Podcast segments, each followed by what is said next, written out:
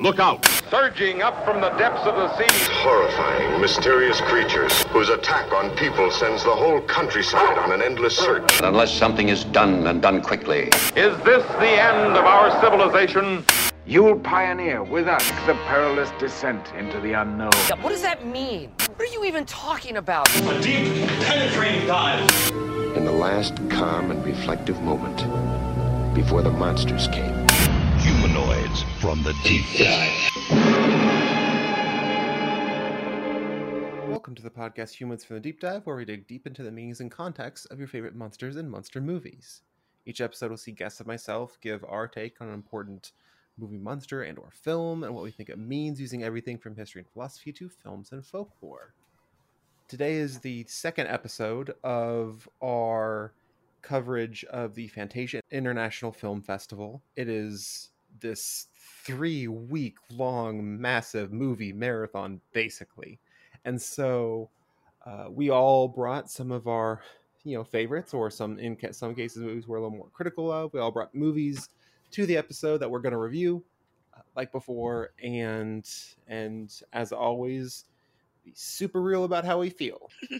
I'm uh, I'm your host Jeff Ewing. I'm an entertainment contributor for Forbes and Looper on everything genre, as always. And today we have y'all folks at home probably remember the greatest cereal of all human history, which is Oops All Crunch Berries, where they realized the entire reason people buy Captain Crunch cereal was the Crunch Berries, and they poured all that lovely golden magic into one box. Well, today's Oops All co-hosts, we have everybody. We have we have Luna Manui, we have Andre Couture, we have Mike Vaughn, we have uh, me again, um, and we're gonna just jam out and talk about some great genre film. As as before, the, the genres float so widely that not everything is going to be a monster movie, not everything's even going to be horror, but everything's going to be worth talking about. So thank you for joining us on the second day, the second week of our coverage of Fantasia. Hell yeah. Thanks. And and everyone, thank you all for for joining me on Oops All Co-hosts. Oh my gosh, can we have a shirt? I want a shirt. Now, is that a Republic cereal or what? I I think so. It's it's the world's most delicious, but also it'll it'll I wouldn't eat it though. It's gonna do something to your genetic code. But I I think it's available in your local local supermarket next to uh, Commando Cody's um, uh, cereal O's. Just chase it down with some Mr. Pibb. I mean, if it's anything like any like cat like at least I don't know about y'all, but Captain Crunch will actually murder your mouth from the inside out. Like Mhm. so if you eat Oops All Co-hosts, I mean there's there's a hundred percent chance you'll wake up haunted. Yeah, it's more yeah. of a time bomb. Like It- it, it, it seems fine when you're eating it, but then like the next morning, look out. Yeah, because basically, like you'll wake up the next morning either a ghost or a monster, and then you're a member of our army. So welcome, I guess. Boom. All right, um, folks, who wants to kick it off? Does anyone have a particularly burning preference? Um, I wouldn't mind kicking it off uh, because I've been freaking out about this film Well, since I watched let's watched it. just do it then. Boom! Here we go. So, so I want to talk about Dreams on Fire, um, which is this Japanese and Canadian film, uh, directed and written by Philippe McKie. Um, and holy hell, did it blow me away in the first like 12 seconds. Uh, the like description, you know, little sentence description, I'm sure there's a word for this, um, they put out there is Yume only has one dream to break into the dance world in Japan. She leaves her small town to move to Tokyo and make her mark in her discipline. Now, I would say that when I read that, I was like, ah, another dance film. Mhm. Okay. All right. I Mhm. mean, y'all, and th- for those of you that don't know, I am a perform- professional performing artist, so I'm not usually impressed by dance films. It's usually very like two dimensional, and it's some choreographer trying to show off their stuff, and it's fine. Um, And it has Jessica Alba. And it has Jessica Alba. so, uh, but I I will say that like okay, I watched this and I was like, huh, um, excuse me, what? um, so like, I would say that this film is like an intricate balance between showcasing the art of dance itself, the stages of dance capitalism, which I think is very important, and then the personal journey of finding out where you where you live in that ecosystem of Cool. dance capitalism, whether or not that's really what you want to to do from the outset, right? Um, it's very realistic, a very real. Uh, the emotionally, it's very authentic. Um, Mhm. It's beautiful to watch. The choreography that you do see is, it doesn't feel like it's like showcasing anything, even though you, as a viewer of the film, are participating in dance capitalism Yeah. you're it's it still doesn't feel like okay this choreographer wanted to blah blah blah blah blah like you see just enough um to interest you but really the story is about the main character it's not about some person trying to get ahead which i'm not trying to shit on that but like at the same time it's done a lot and i'm kind of over it because i've Mhm. been watching those films since i was old enough to watch films Yeah, for a second I thought we were reviewing A Star is Born, and I was very confused. What? What? Star is Born has that same like trying to make it in the arts against the realities. of... oh yeah, yeah, yeah, yeah. Exactly. Sorry for interrupting you. You're all good. Oh no, no, no. You're good. Um, so uh, I, in general, I think it's like different enough that I, I it's worth watching, and I'm literally going to like message all of my friends in the arts and not in the arts when it like if and when not if when this movie comes out i'm just going to be like you have to go see this you have to go see this um, because i do think that there's an important message within the messages of the film about staying authentic to your personal style of movement and Hmm. which i'm getting into like dancey nitty gritty for a second um, but like there is a lot of effort in the dance world to be aesthetically someone else and that is never Mhm. going to get you as far if your Mhm. goal is to be if if the reason you're dancing is because you want to express something within you you're always going to be able to Mhm. express yourself within your movement easier and better than when you're trying to express yourself through someone else's Mhm. movement um Mhm.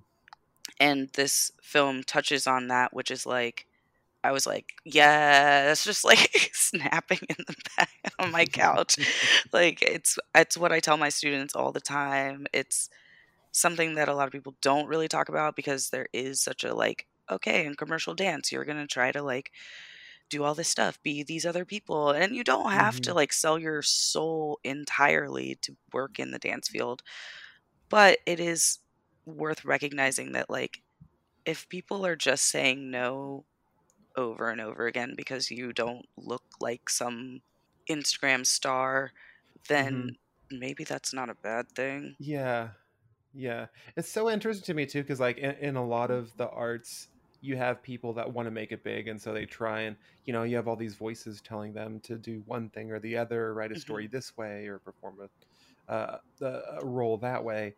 But the people that really have the careers that they typically aspire to have Mhm. st- are the ones that are themselves and bring some something unique and that stand out, right? Yes. Mhm. So it's it's interesting how it has parallels in so many different artistic fields. It really does. It's it's in that way it's very relevant and I appreciate visually how vibrant it is um hmm and emotive because this film mostly focuses on the hip hop genre um Mm. and it's I mean vibrant and emotive is is that style of dance um hmm and so I just I like really enjoyed it. I can't wait for it to come out. I will watch it again. Um That's awesome. Um, I, I love that you could um, that that you were able to be on this episode in general, but also specifically to be able to talk as a dancer about this film because that's a world that I know you really understand.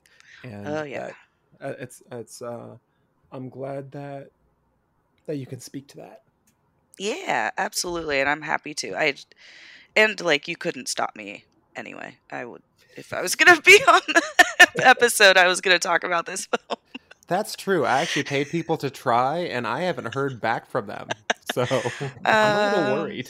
That's it's fine. It's just been storming a lot in Virginia lately. Uh, Yeah, I don't know. I don't know where all that dirt came from. More ghosts for the pile. Um, Yeah. lovely. Uh, well, th- thank you so much. Has anyone else seen the film? I haven't seen it yet. Actually have not, but um, that sounds super intriguing to me now because like the the description didn't really seem to illustrate much beyond like the you know I, I want to become a professional dancer and like Mhm. this is the this character's journey in doing so like it, the synopsis right. that's available to us kind of stops there and like just based on that i was like well, i don't really know but if someone has something really really good or something like to shine a light on this movie specifically showing like uh, individual things without spoiling uh, the film exactly but um, it, it sounds something that that would be totally up my alley even though like i'm not a dancer but um, I do come from an arts background, uh, like music performance and uh, music composition. So uh, that's also very much a major theme in a lot of different competitive spaces Mm, where absolutely. music performance is like if you're performing a classical work like you can't do anything outside of what the composer intended and even there like that's all hearsay because this is based on whatever edition um, someone published of say like beethoven's piano concerto works you know just going off on a classical music tangent here Mhm. uh, yeah. but yeah and like that's why uh, some people just sort of break away from it and they want to put what's inside them out there and i think that's probably what this movie is uh, Mhm. addressing which that's what it seems like from from your uh, coverage of it Luna. Yeah, yeah. I I would say like and I didn't mean to make this sound like oh like it's only going to be enjoyable if you understand no no dance or the arts or whatever because it, it it really does transcend in that like you said in any Mhm. competitive space in anything where you're trying to find your path in the world in capitalism Mhm. and remain authentic to yourself there's always going to be that friction that you have to navigate and that's everybody um, i Mhm. would imagine and also just visually it's stunning uh, and not, i'm not just talking about the chore- like the do the dance that you do see um, cool. i agree that the synopsis was like okay but the it's- trailer is what got me Yeah, like it was just like one of those synopses that I couldn't tell. It could be one of two things. It could be either mundane to me or it could be great. You know, like, and I couldn't tell which it is. Uh, yeah so I'm, yeah I'm so glad that you connected with it. yay Yeah, I mean, I, I definitely feel that. Uh, one, I, I want to say that uh, for the record, I know it's an English translated title, but the title rocks. yeah for real Dreams on Fire is is my high school band name. Um, and then two, uh, I definitely feel the competitive artistic pressure under capitalism because this is a monster podcast, but people keep wanting me to do Friday the Thirteenth, hmm and I'm just like, damn you, Adam Smith. well, hey, i mean i'm part of that party so but not as a whole not as a whole just like a little slice of it it's Yeah. all good. It's all good. no Um, i i yeah de- definitely and um i will say that like it is uh, if i were to like have some sort of cliche sentence or whatever i would say that like the film is a love letter to dance and japanese innovation specifically there's a lot of like japanese culture in this film but not in a not in a way that is authentic because it is a japanese film um so i thought that that was a beautiful like setting for this whole story Love it. Um, well, I'll I'll see it now. Certainly. Uh, thank you so much for for that review. It it sounds like uh like a film that I would really enjoy. Actually. yay Um, uh, who who would like to go next with one of their selections? Um, I guess I could go.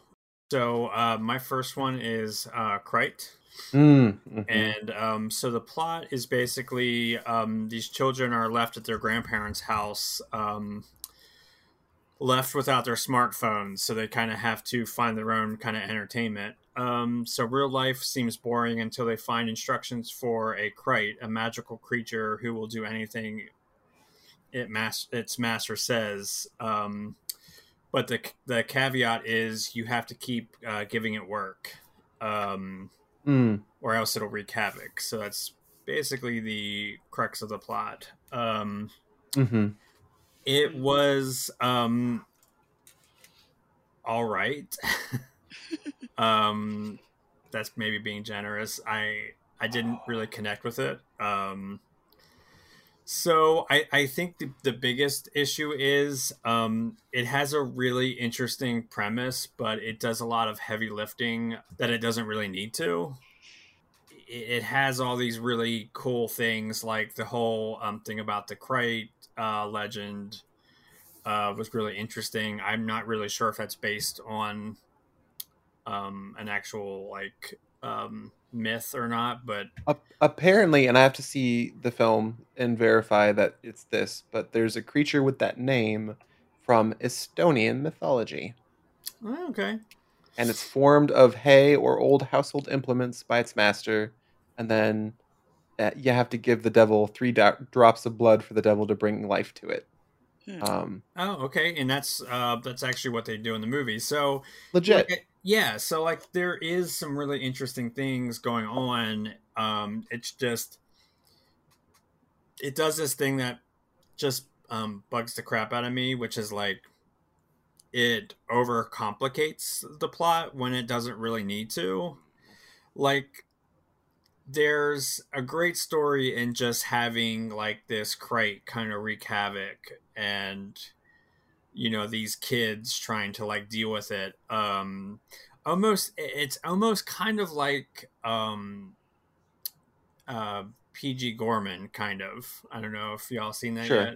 So i mean there's kind of like a similar setup although i'm not saying like this one ripped that one off or anything because they're they're very different but um it's just you know where pg is really good is it like kind of simplifies its plot where Kratt kind of overcomplicates it Right. Okay. um and like there's just really weird like it's it's trying so hard to be satirical and like there's there's moments when i can like see where it's going but like it's just it, it just it's not smart or well written enough to be uh, a good satire. And then they do like these they do this like really weird thing where um so there's this bit where they're kind of having like this protest um, to save this like sacred forest which like doesn't really pay off like it seems like it should but anyways um they're having this march and um they have like tiki torches. And obviously that's like a reference to um like real world events you know in america which is so baffling because it doesn't remate like relate to anything like thematically or narr- narrative wise so it's just referencing something in the guise of like satire i hate and i hate stuff like that Mm, okay. um Mm. I mean, I will say, like I said, there there's um, some really good aspects of it, though. Um, like the actress that plays her grandma is really amazing. Um, Okay. Her name is uh, Mari Lill. I hope probably butchering that name. Um, but but she's like she's fantastic, and I feel like she brings like this really genuine warmth to the movie. Where, um, I mean, I think that's what this movie kind of lacks but um she's great i actually think like the kids are really good um and you know it, it just like visually it's such an interesting movie i just wish that they they would have taken a little more care with the um screenplay but Mm, okay. um have you all seen it or anyone i don't i don't think anyone's seen it yet No, I haven't seen it yet. Yeah, I still haven't seen uh, Kratt, but it was uh, interestingly enough, the first movie I tried to watch for the festival, but uh, because like on their streaming service they have uh, sometimes there's like an option for different subtitle languages, or you Oh, know, that's right. with certain movies they're like burned in. Uh, I was having issues with the English subtitles showing up, so I was like ten minutes in the movie. It was like there's not a lot of dialogue at the beginning, uh, and then as soon as people started talking, like I don't know what you're saying. Why are there not subtitles? I guess I'll wait to check this one out later if they fix the subtitle thing. And I think they fixed it as of now, but I haven't gone back. I haven't gone back and uh, tried to rewatch it, or I mean, watch Okay. it 'cause I haven't seen it uh, necessarily. So Yeah, I mean, it's like I've seen much worse movies. It just makes me frustrating because, like, the filmmaking is actually not bad. Like, I can see um, the director is. I mean, he's like cribbing other people's style, but like, I can kind of forgive that because he's still kind of finding his own. But like, Yeah. it makes me frustrated because it's like there's a good movie in there if you could have just like streamlined it. Um, so I don't Yeah. know, like Yeah. it's um, but it's I mean, it's worth a watch. It's not um, it's not great, but it's not like the worst. It's just um, it just does a lot of like needless heavy lifting in the screenplay, and it doesn't really need to. Yeah, it just Um, doesn't quite meet its potential in that regard. yeah, but I mean, like visually, it's it's an interesting movie. Um, like the legend is really interesting. Um, so I mean, there's things in it that I liked. Um, I mean, there was like some really good quirky characters that I kind of uh, enjoyed, but um, yeah, it was okay. Yeah, fair enough. Thank you so much for for your candor and for for bringing that movie forward. Um, I will check it out because it sounds like an interesting entity, and we'll see if uh, if I share your thoughts or if I'm like, this is the best thing I have ever seen in my whole life. I You never know. guarantee you won't think that. yeah, I, I definitely do want to, to check it out anyway too. Um, and I guess for anyone who uh, is also like might be listening to this, like because like th- there's a bunch of movies that are um, specifically only available for like a short window of time, um, and Mhm. other ones that are avail- available um, throughout the entire festival virtually. Uh, Kratt is one of those that's available throughout the entire festival. So, Mhm. uh, yeah, just saying, uh, don't have to rush to watch it, but uh, it will go away. I think after the twenty fifth. Okay. Mm, Which- Thank you for the caveat. Yeah, thanks. Uh, Um, so that's I don't know what day it will be. Let's see. I'm trying to type in the numbers into this time travel calculator. It'd be about less than ten days from when this episode comes out. fun fact for the folks at home uh my microphone is a crate actually it's i composed it from a bunch of objects and then i convinced the devil to make it a working microphone and i just have to feed it blood every now and then when i record But but see when when when, when I say crite, I think of like critters, right? Yeah yeah yeah. Well it, what's interesting is from my ability to casually research on wikipedia spontaneously um so there's whatever that value is it could be wrong um is uh crate are have some similarity to artificial intelligence and so Hmm. um they're they're used kind of as a metaphor for understanding ai sometimes it seems like. Which is weird Yeah. that's a weird thing i know now Huh. Yeah, I'm I'm like I know nothing about any of this, so I'm just like this all sounds really interesting. Every time I learn something like useless, it pushes something else like out like useful. That's just kind of how my brain works. well w- I- i'm glad that like you know that it's a metaphor for ai sometimes and also don't know your own name that's sorry about that uh Um, love it uh andre are we um uh are you good Yeah, uh, I actually wanted to lead into my first one here because I think That's it would be a good um, segue into this one. Uh, and this is a so this is the new um, like John Adams movie. It's it's written and directed by uh, John Adams, uh, Toby Poser, and Zelda Adams. And uh, Toby and Zelda are the two main characters in this movie. Um, and that's um, Hellbender. So this is, I feel it's fair enough to say that, that this is a witch movie, but it has a specific uh, leaning into uh, it's the creation of its own mythology. Like I don't Mhm. think hmm Hellbenders as a concept exist anywhere else other than this film. Mhm. and what it builds is really really unique. And um, it, it doesn't give you everything all at once. It does actually show and explain things over the course of the film which i find uh, really fascinating. And I, one thing that i love about horror movies is learning the rules hmm but not Mhm. in a like a not in a way where you feel bad for not knowing them even though like the clues were never really prevalent hmm um, but with all of that going underneath, pretty it's a little bit ben- beneath the surface. But uh, it, it follows a mother and a daughter living in seclusion in the woods, uh, and the daughter isn't allowed to leave the woods or the house. Um, basically, it, to to leave the mountain range where they live. Um, specifically, she's not allowed around other people.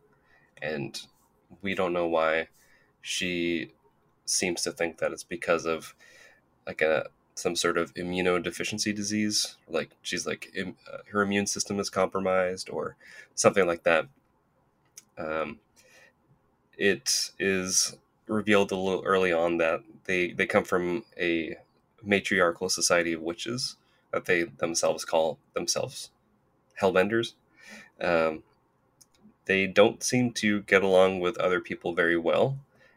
Uh, the the daughter at one point, uh, Izzy, discovers that there's other people living like on the other side of the mountain, and naturally she wants to she wants to explore that. She wants to socialize, uh, but her mother is quietly forbidding it. It's not like a um, shut in sort of situation where she wants her to uh, stay in the house and like never go out.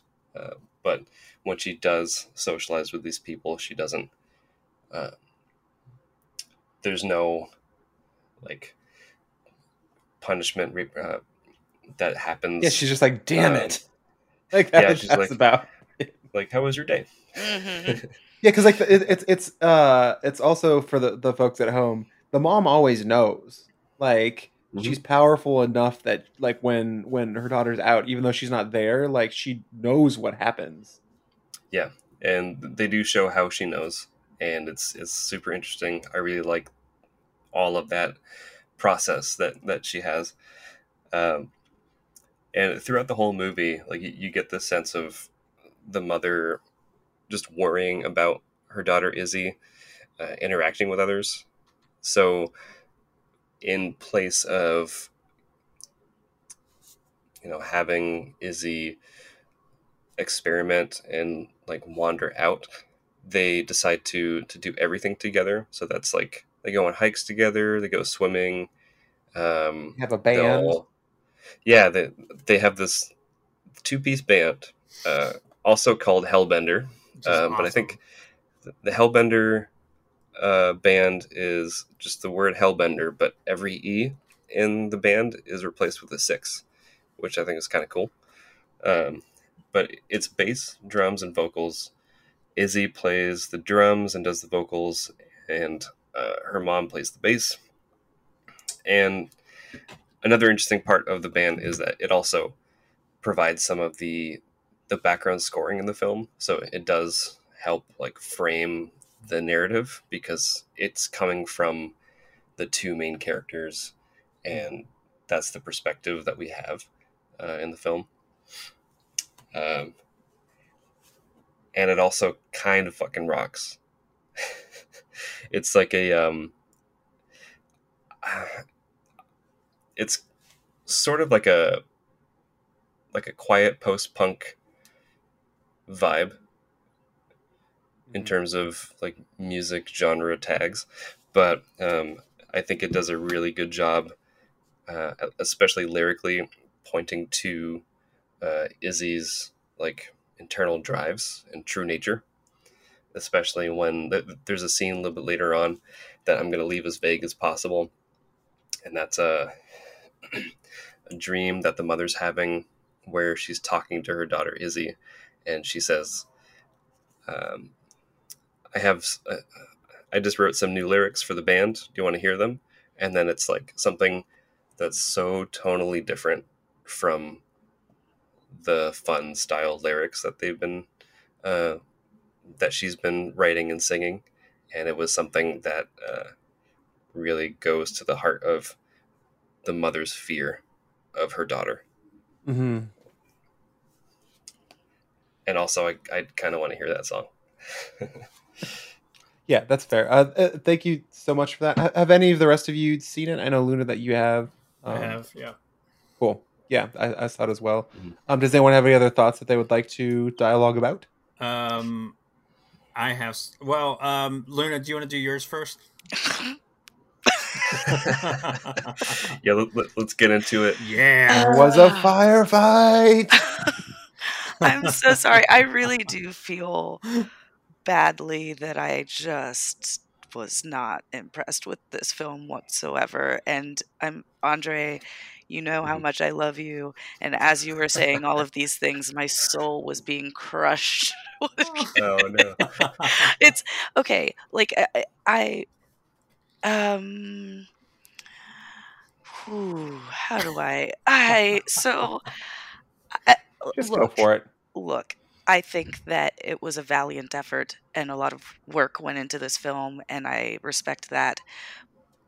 But uh, from my perspective, the film and everything about it was like the like the jocks that come into the goth bar for sightseeing and they're like oh um yeah we're t- we're like totally into this music like talking to the cage dancer because she's wearing fishnet and her ass is half showing and they're like yeah yeah i totally listen to edgy music. Yeah the lyrics go like this uh i feel darkness i feel pain. And i'm just like okay did you try? Like who who were you listening to bef- that inspired this? This is just like some like s- indie effort to like be an edgy story and interspersing like i i felt like it was like oh okay we'll be experimental and like have these songs that it, it's like we're adding more arts you know into this experience which i i respect the effort but when both efforts could have been done in elementary school and for a creative writing class i uh, i'm sorry i just had such a hard time with this film Visceral, I love. It's like- Um, I would say for me, like uh, it's, it's a little inconsistent. You know what I mean? Like because there are some yeah. individual scenes that I thought were very well executed, and there were some where I'm just like, um, I get what they were going for, but it seems like, yeah, like you're saying, like indie film, like, Mhm. and for me, when I say indie film, it feels like indie film that's not a compliment.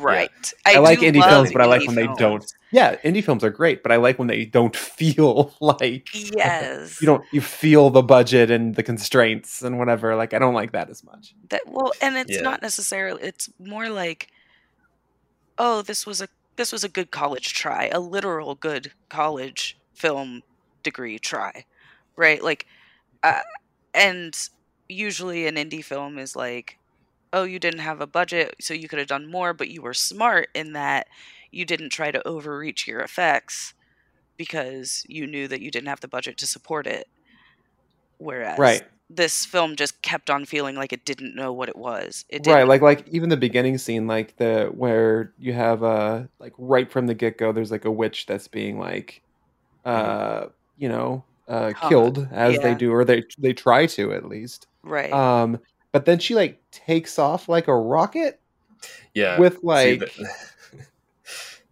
that was something that so I mean it's going to be surprising and um actually I've I've seen this a couple times now, and now that I've followed the narrative all the way through, um, that beginning makes a whole lot more sense. And that's the thing about the movie is where it's um it gives you enough to to piece it together, but sometimes those clues come a little bit further down Right. for you to That recall. I do like. I like that aspect of. I just it. didn't like how they did it. I don't No. dislike it. I just felt like it felt like the concept w- exceeded the reality of the execution. Is my Yes, more and- like I love the idea.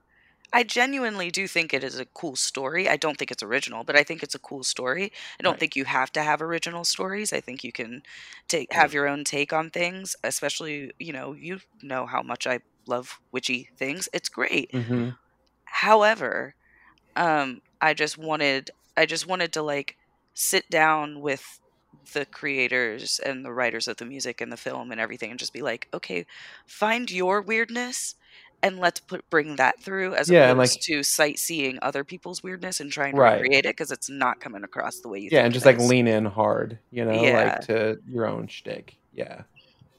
Yeah, but I, I think what came across to me the most was I uh, respected more of its earnestness because, like, I knew it wasn't coming from a place to try to be like other witch stories or other, you know, Yeah. horror s- like small ensembles. Yeah. Um, this might have come from the fact that it's through and through a family project Mhm. and uh, granted, I haven't seen uh, his previous features specifically. I think it's called the the deeper you dig. Yeah. Mhm. I, I, I haven't Mhm. seen that one, so this is my first um, like John Adams Adams Family Films Mhm. film. So I don't know if that's a through line through his films or if it's um, something that might be specific to this title, but I still like quite enjoyed it and like you know it th- there's a lot of films in this festival that do feel like indie films and there's a lot of hmm roughness around the edges Mhm. and i i know that um if they could take hellbender and like polish it maybe um tighten it up a little bit. Hmm it, Mhm. it could be like a vastly different experience but still going directly towards the juggler of what they're going for. Mhm. hmm you know for like the original script uh the version that we saw here at fantasia. And yeah i mean i am more anxious to watch films from from these guys in the future specifically because uh just like the scope that they want to to shoot for Yeah, I do. I do think that that's interesting. I, I I have a lot of respect for wanting, like you said, like having that ambition. I will. I haven't watched the deep. I feel like I have watched the deeper you dig, but I don't remember it. That name's I- very familiar to me. Uh, Yeah, I'm. I'm gonna have to watch it, uh, especially after watching this, because I do. I genuinely want to like everything that's happening. It's just like it. It just feels so inauthentic and like trying to be too school too cool for school like and Mhm. uh, if you're going to have a music project in your film even if it's a, like it intentionally indie mu- music project then don't feature it as much if you know it's not to a level that would like I don't know. I maybe I guess you y'all like it, so maybe it would sell. I don't know. It's the same drum riff the entire time, Mhm. and just Yeah. because you whisper it doesn't make it cool. So Yeah, all right, I that's mean, all I'll say. and- that's all I'll say. all- I think it's I think it's a great effort. Yeah, A for effort. um, um, all I will say this that I give it no stars because I don't like music. Like rhythmic pattern sound is just not my favorite thing. So Rhythmic um, sound. my so you know all a, a major aspect of human culture going back since we like weren't cave people is um just inherently bad to me. Yeah. Uh, Not a fan. moving on. Yeah, we have a podcast with an alien. It's fine. exactly. Like, what is this rhythmic pattern sound you keep doing? Your species is odd. I think we should destroy you. I'm I'm just saying vary the rhythm, all right? Sometimes a different rhythm Yeah. could be cool. Fair. I'll do I'll do some like stunning, you know, progressive house remixes of them after the show. Boom. very, very oddly specific. Uh, thank you, thank you both for for such a thoughtful dialogue on the film. Um, I I found it enter. I found the, the both the dialogue and the film fairly entertaining, but you know the the film was inconsistent to me, like I said, and the the dialogue was not. It was amazing.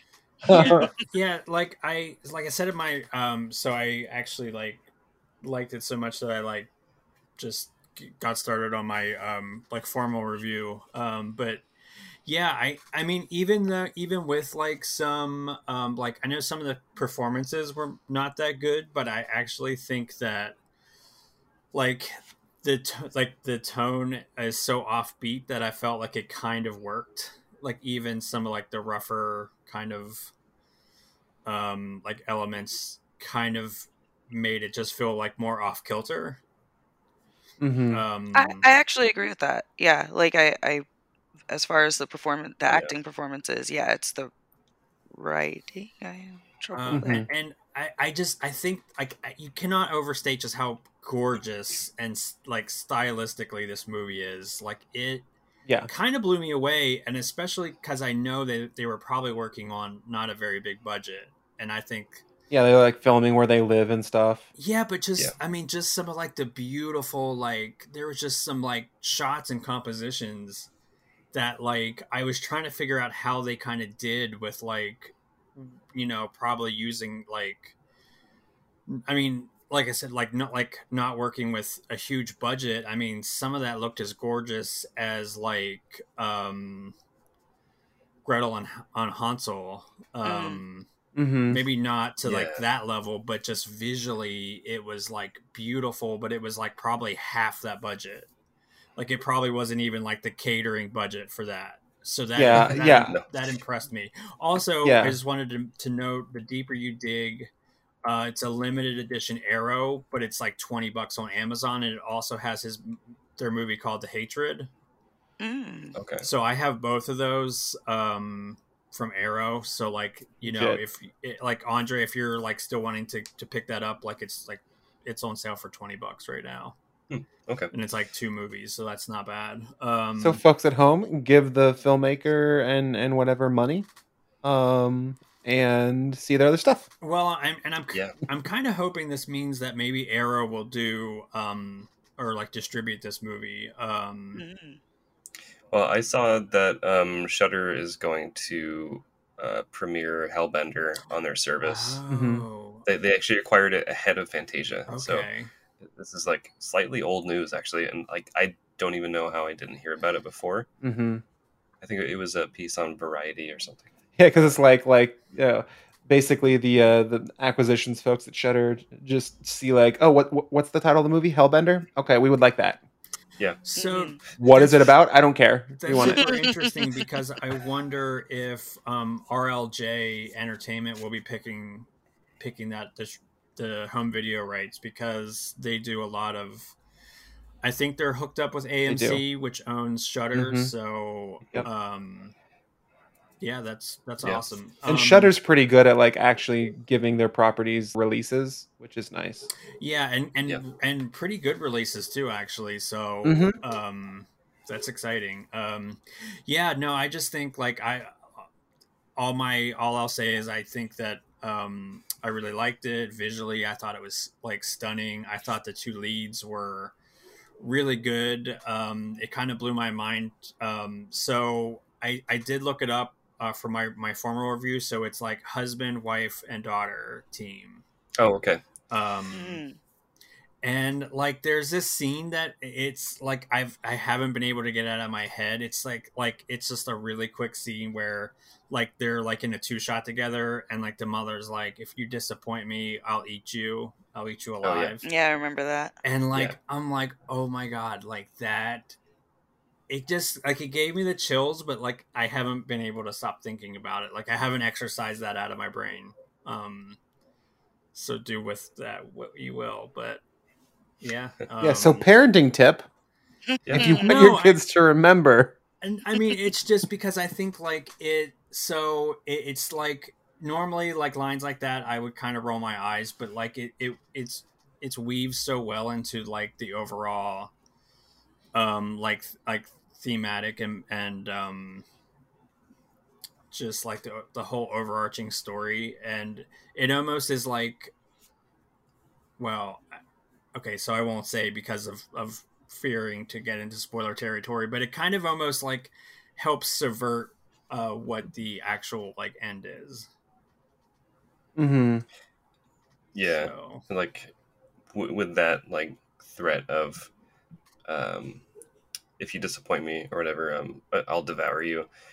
You were at that point in the, in the film, like you're still not even sure whether or not like that's a like a fun poke at at her daughter or if that's like a legitimate like seriously don't fucking cross paths with me or else I will destroy you. Yeah, like like it, it- it's um I mean it, it all of that stuff seems like throwaway stuff until you really get to the end and then it all I mean I I'd really be interested in, in like I, I wish I would have had time to watch this a second time like knowing like the ending and stuff but um yeah I mean Yeah. all of that really comes in like 2020 and um yeah, I mean, I would also agree that like it is. I mean, like I even like have in my review notes that there is some some like shaggy plotting, but I almost thought I was so engrossed and invested in this world um, that I kind of was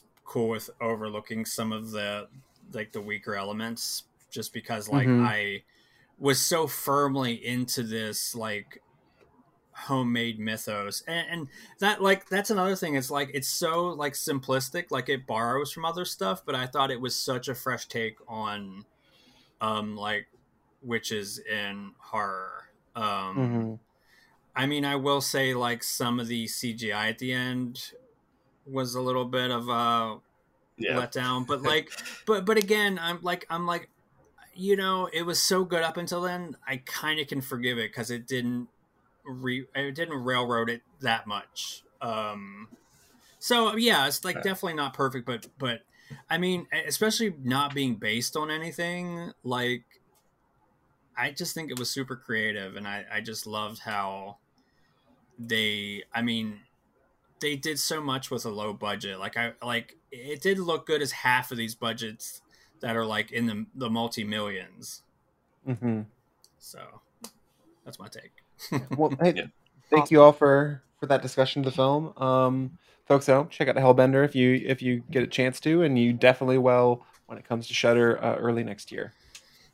Um, And For- if you like it, it's okay. Luna won't send her ghost I after won't. I think it's I wouldn't great. promise that. That's false advertising. She might.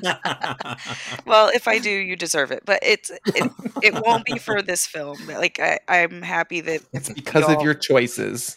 it's because of your choices. yeah, just don't put her on blast and you'll be okay. yeah. No, it's it's totally fine. I'm glad that you know y'all are appreciating the film like for what it it what it tried to be, which I think is important. It's just what it is right now just uh, isn't I don't think it should be its final form. How about that?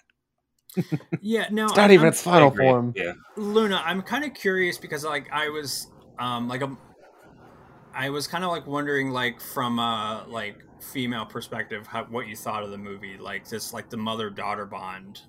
Oh, I thought that their their relationship was really interesting from the beginning, um, and I I don't want to give too much away, but like I it seemed very clear to me that the power dynamic, the real power dynamic, and the portray and the like, I guess attempted portrayal of the power dynamic of the mother from the mother per- perspective were not real and it was I feel like the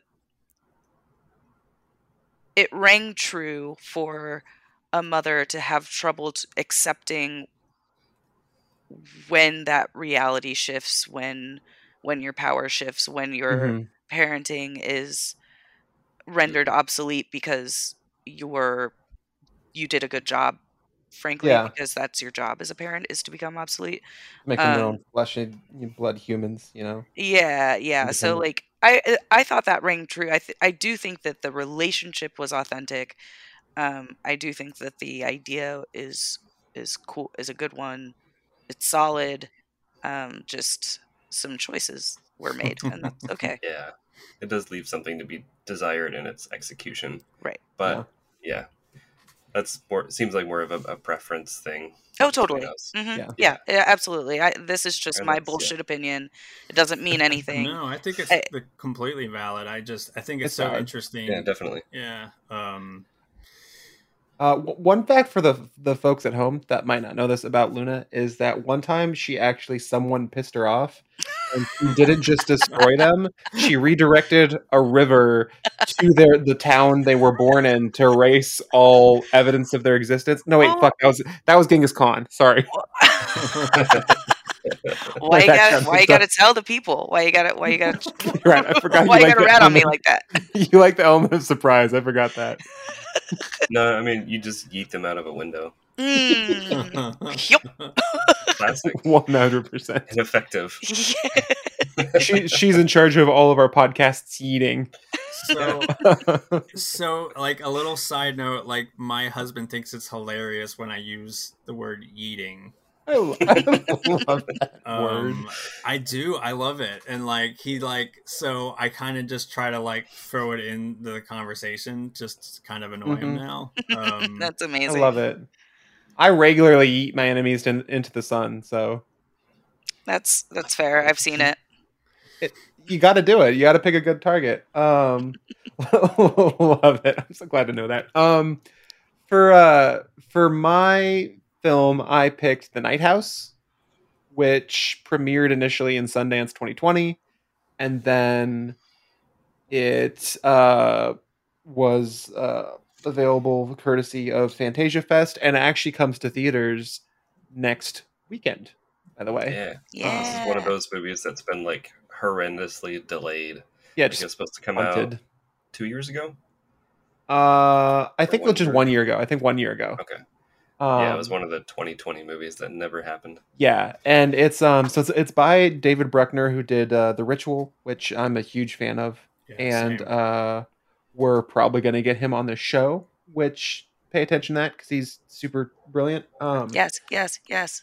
Yes, hundred percent. Um, so Rebecca Hall, who's who's great in this, she plays this character Beth, who she lives at this sort of isolated, very spacious uh, house on on the water that she, her husband built, and then he killed himself. He, he rode out to the lake and he killed himself. This before the film, and so she she lives there and she she's traumatized. She's in mourning and confused and that's where we are introduced to her and then uh supernatural things start happening to her and um as she investigates and this is this is not giving anything away just yet but uh, as she starts to investigate she finds out that he was into the occult and she didn't have any idea and also that he had built because he built their home he also built across the the water a mirrored replica of their home that she never knew about.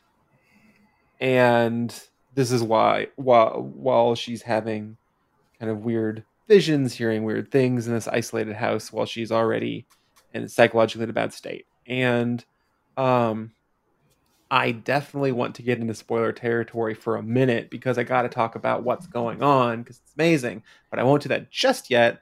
I, I will initially say that uh, Rebecca Hall gives a great performance. She spends a lot of time by herself in this house, just being scared about crazy shit and trying to figure out what's going on. And it's it's a really great harrowed performance.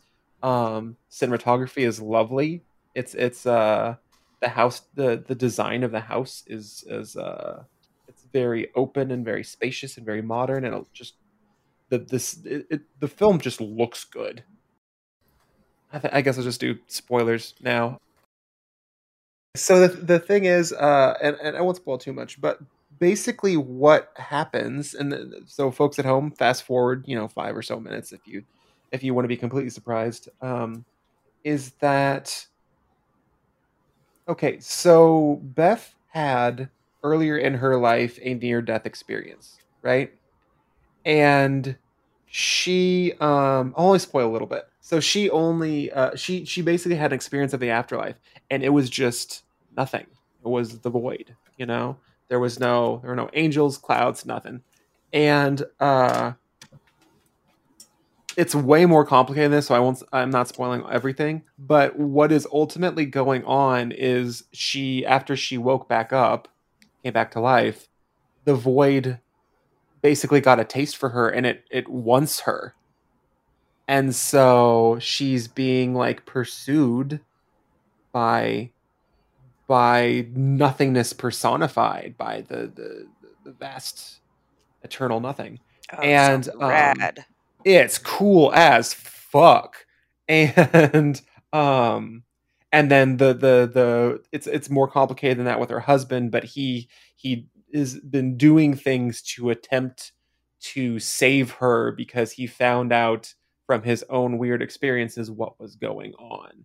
And it's it's Mm. and that doesn't spoil everything. There's going to be some surprises for you but like she's pursued by a fucking sentient void. That um is awesome. it's boss as hell. Um, I think it's a movie, by the way, that pay, pairs well thematically with The Empty Man. They definitely feel like different films.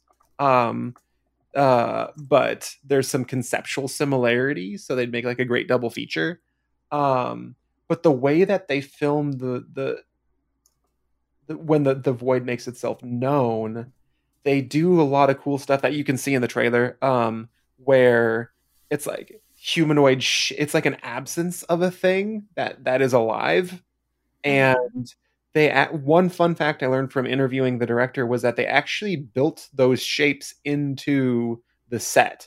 So when it changes like when it's like morphing which you can see in the trailers too to some degree when it morphs that's vfx but in general it's fucking practical. They like build void people into the set that you hit at certain angles and it's fucking amazing Whoa. it's super cool. Oh my gosh, oh my gosh, oh my gosh, oh my gosh. I'm so excited. You're I haven't seen it love yet. it.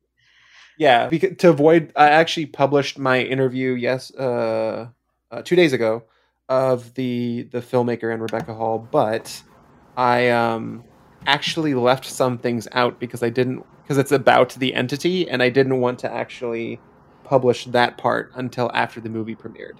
Oh, fair, fair. Yeah. yeah, because it fun. because it gives away the, the, the, the game a little bit. But yeah, anyway, folks at home, uh, you can listen back in, and uh, we're we're done with spoilers. But it's just conceptually really novel. Like I've seen every monster movie practically under the fucking sun, and um, it's really unique. It's great. That So is check it the fuck out.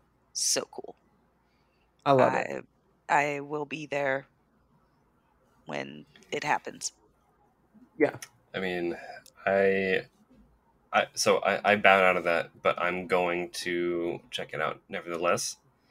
So hmm yeah, Awesome. yeah. Like like y'all are are gonna really love it because like Rebecca Hall's performance is amazing. Um, it visually just really works, and it's so effectively filmed. And plus, like David Bruckner is, is genius. The Ritual should have been just like Oh, the milk toast, but so it's amazing. good. It's amazing, right? Oh, Yeah. The creature design uh, alone is Mhm. like. Anyway, I could go on. I can't. I'm so happy that he's interested Yeah. in being on the show. Yeah, it's it's one of the best creatures on screen in um, a long time, really. I would really like to be on that episode with Cool. him. Yeah, same. I mean, yeah, I just got to email him to, to to book it, but uh he was wonderful, so he'll he'll be an amazing guest. yeah. Okay. I I'm not sure whether or not I should watch the ritual before Night House because like I haven't seen a film of his. Yeah, and I know the night. I mean, uh, Ritual is still a Netflix Yes. feature right now. yeah. right. Like I would say, you definitely don't have to see it. They're they're independent film worlds and everything, but um, uh, but I would definitely encourage you to to watch it. I don't think the order will matter, but um, Oh no, You should Mostly definitely just see it at some point. yeah, just because I like you and you should see good things. Do you know Yeah, when it's going to be? yeah. I'm sorry. I'm sorry, Hmm? Andre. I didn't mean to, mean to cut you off. Oh, I was just gonna say uh, it it was also featured in um, just like for a brief moment in the Woodlands Dark and Days Bewitched documentary. Mhm. Yeah. Um, because the like I do know that it features a being called the Yotun. Yep. and it's like one of my favorite monsters, beasts. Coolest. And I I did you know the the screenshot like the little clip of that was shown to me, and that's when I decided that I should see this movie, but I just haven't yet. Yeah. Awesome. yeah. Check it out. Um, side note, we can cut this out in the edit. But so Luna, since you have to go, do you have time to do your to do another film, or what do you want to do? Um, I guess I could do mine, and then y'all can keep going. Um, I'm okay with that if you want. Like if everyone else Yeah. is fine. is that okay with everybody? Yeah, it'll be like a like a mic drop, basically. and gone. Yeah. this um, movie's shite. Out. no, I I like never have that take except today. It's all good. Hard. Your takes are valid. It's fantastic. Um. Okay. Good. Yeah. Let's let's do it. All right. Uh, well, yeah. So that's that's mine, and um, but there, there's so many films we all got to experience. Um, let's let's start again with you, Luna. Are there any films that you uh would like to follow up your review of? Yeah. Okay. So my second film that like really grabbed me this week uh, was Glass House, which Mm. is this South African sci-fi fantasy sort of. I, maybe not fantasy. Like uh, they describe it as a dystopian South African Post-apocalyptic. like yeah like post-apocalyptic fairy tale Yeah. um and it is really interesting like I, it stuck with me because of the heft of the like the subject matter um Mhm. so the the synopsis was a stranger infiltrates a sheltered family unit while a memory wasting toxin spreads through the lands in this dystopian South African fairy tale. Um, and again, I was like, hmm, all right, I, I sci-fi, okay, dystopian, okay, fairy tale, oh yeah, South African, awesome. All right, so I was like, okay, I'm definitely gonna watch this. And then as I'm watching it, like, um, it definitely takes a moment to like build the the tension of ev- and the gravity Mhm. of everything happening um and i will say that like it culminates in in quite a unique way um that i did not see coming in any way which was delightful uh, especially for the folks that watch a lot of movies it's it's nice to be surprised Mhm.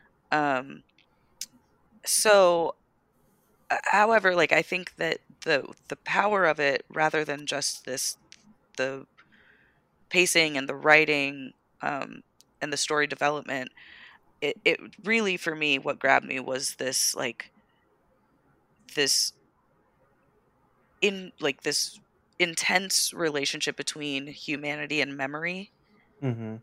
and what what that relationship is like what is the relationship between reality and dreaming and and what what does it mean to gaslight yourself and how Mhm. does how does Oh, that Yeah. how does that relate to like if you're gaslighting yourself is that then reality for Yeah. you Yeah. um, and then this whole question of like what actually matters in the in at the end of the day what matters is it what's in your head or what is happening around you and the Yeah. shared the collective experience or not um, it Right. just gave me like so much to think about Yeah. Yeah. i- in a in a way that like really I think is delightful. I like those moments of deep, deep, deep thought um, Mhm. and contemplation, as you may have noticed What? from listening to this podcast. That's surprising. I know. Um, and then Yeah, just like yeah, that, it yeah. it talks. It kind of like um, the the fear uh, baked into the story because it like it says there's like a this toxin that's airborne that is like causing everyone to forget um Mhm. and so it's like the fear is that you're losing your mind and there's this like body mind connection that you're Yeah, like if you lose your mind, are you? right You know? Exactly yeah Yeah. it's it's very it's very interesting i thought it was it, well worth a watch i thought it was gorgeous i It was a lovely not- film. Yeah the performances were fantastic. The casting was mwah, chef's kiss like amazing. Um so yeah i just can't say enough good things about how i Yeah, felt. And it's directed by a woman uh Mhm. written by a woman uh very very cool. Yeah, like like I would say that um uh I agree with that definitely. Uh, it's interesting too because it takes place at one kind of like tight location, of course, because it's a post-apocalyptic world and they have this carved out territory where it's it's this home with a garden or whatever.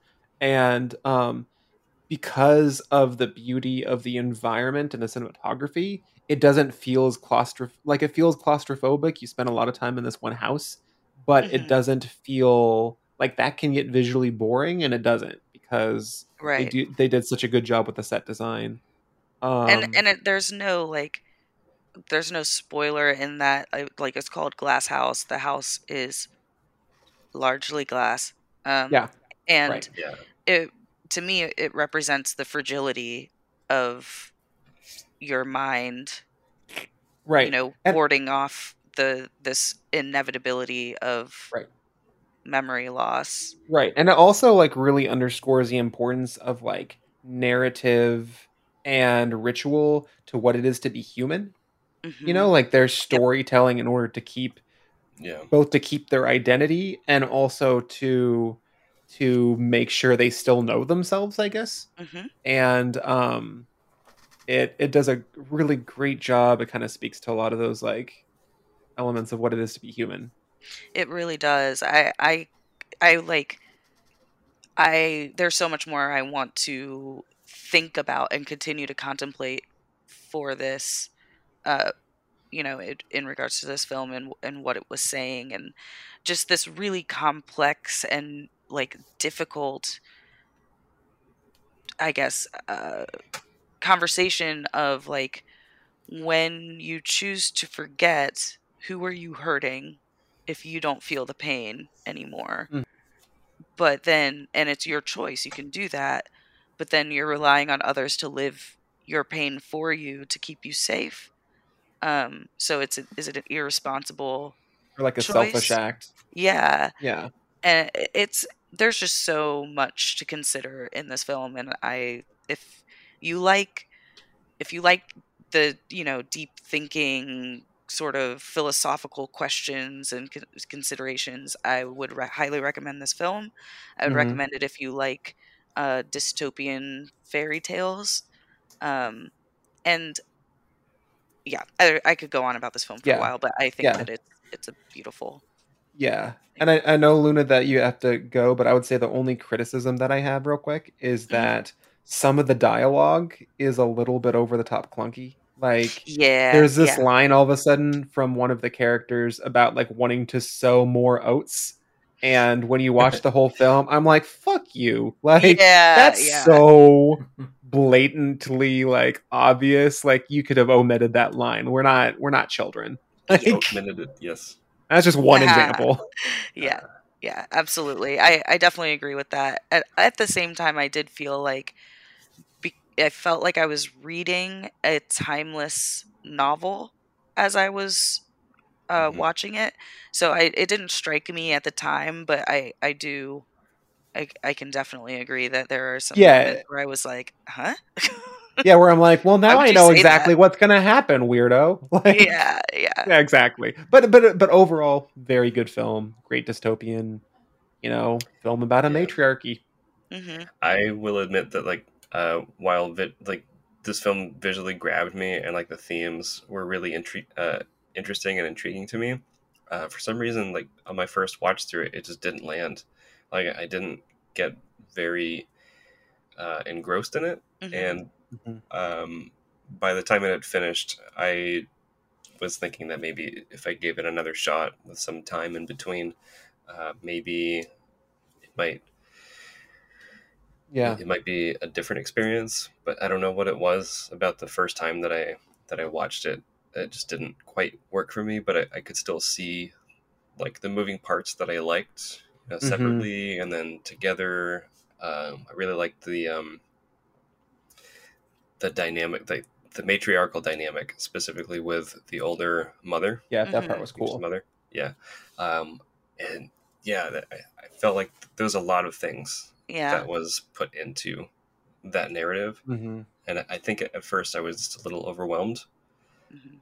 possibly, and then the way that it roped around to the end, uh, it, it seemed a little, like to me, um, not not quite all there. Like I felt like there was something else. Interesting.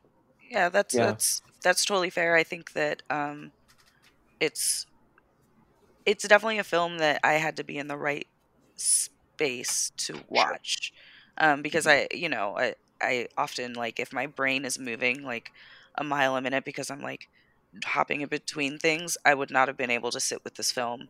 Um, I needed, I kind Yeah. of needed that space to like sink in, and I, I would appreciate, I appreciate that like it was difficult to do that because I could, I could see that being true. Yeah. I think this is definitely a film for a theater. Yes. Definitely, yeah. Absolutely. Yeah, I just want to be able to focus on nothing but that. Like Mhm. peripherals do uh, hurt like your enjoyment and engagement of the film, where like things happening. Yeah. Yeah. Yeah. But yeah, that's Yeah. that's me. Uh, and then Luna, I know you uh, you have to uh, exit stage left, but um, I'm Thank you. exiting stage right, bitches. No, I'm just That's where kidding. the stairs you're, are. you're you're exiting to the astral plane. Um, but thank you so much for for bringing your reviews and for hopping by. Well, How can the folks at home, uh, if you have time for this, how can they find you? Uh, you can find me on Twitter, Instagram, and TikTok at luna underscore m i n u i t, and you can get all my hot, sweet takes. Just wait till Um, you hear on Citizen Kane. oh, oh gosh. Oh, he's Citizen Wait, Kane. the original or the remake? Ooh. um, yeah. So thank you for letting me um, chat on the episode, but I will, I will see y'all in the virtual space soon. Fantastic. Thank you so much. Have a great day. So, Mike or Andre, do one of you want to go next? Um, I I um I guess I could go real quick. Um, this one's um the righteous. I know Andre saw it. Did you see it, uh, Jeff? I did not. No, I missed out on this one. Um, well, I don't know if you really missed out on it though. All right, hot takes. We're all Um, spitting fire today, folks. Yeah. So, uh, my second movie was The Righteous, and I have very mixed feelings about it. Now, granted, I just literally just got done watching it, um, so it might be um, like another case of I might want to give it another watch. Um, gotta marinate. Like, I definitely will watch it again before I write my my formal uh, review of it, but um, yeah, so it's uh, in a nutshell, um, it's about these parents or grandparents um, that are grieving the loss of um, a, uh, I guess, daughter or granddaughter. Um, I, I know that sounds weird, but I wasn't really like the filmmakers don't really make it quite clear what the dynamic is.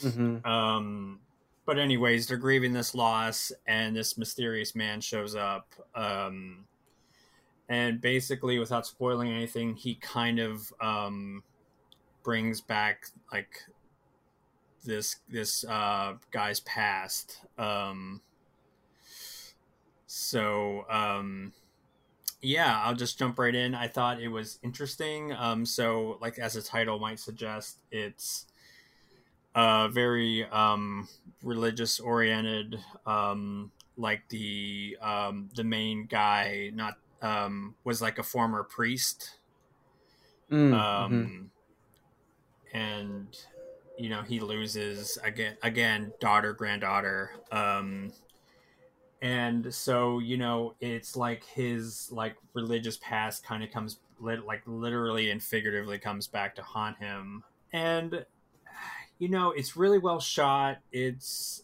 pretty well directed.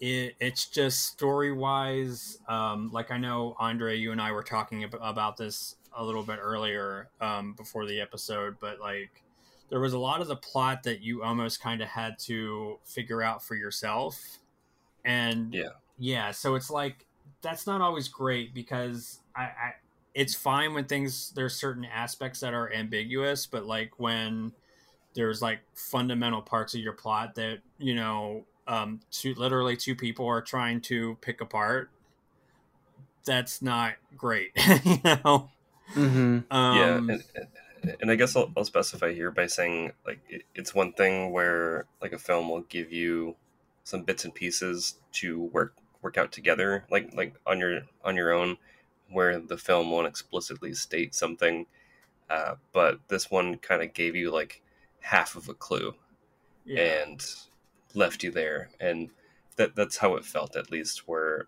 if you put them all together, you might be able to figure out something, but it's not really um, definitive. That there's no way of knowing if that's even what's happening or not. Yeah. yeah i mean it, it's it's like um like i could really see like talent and effort there um Yeah.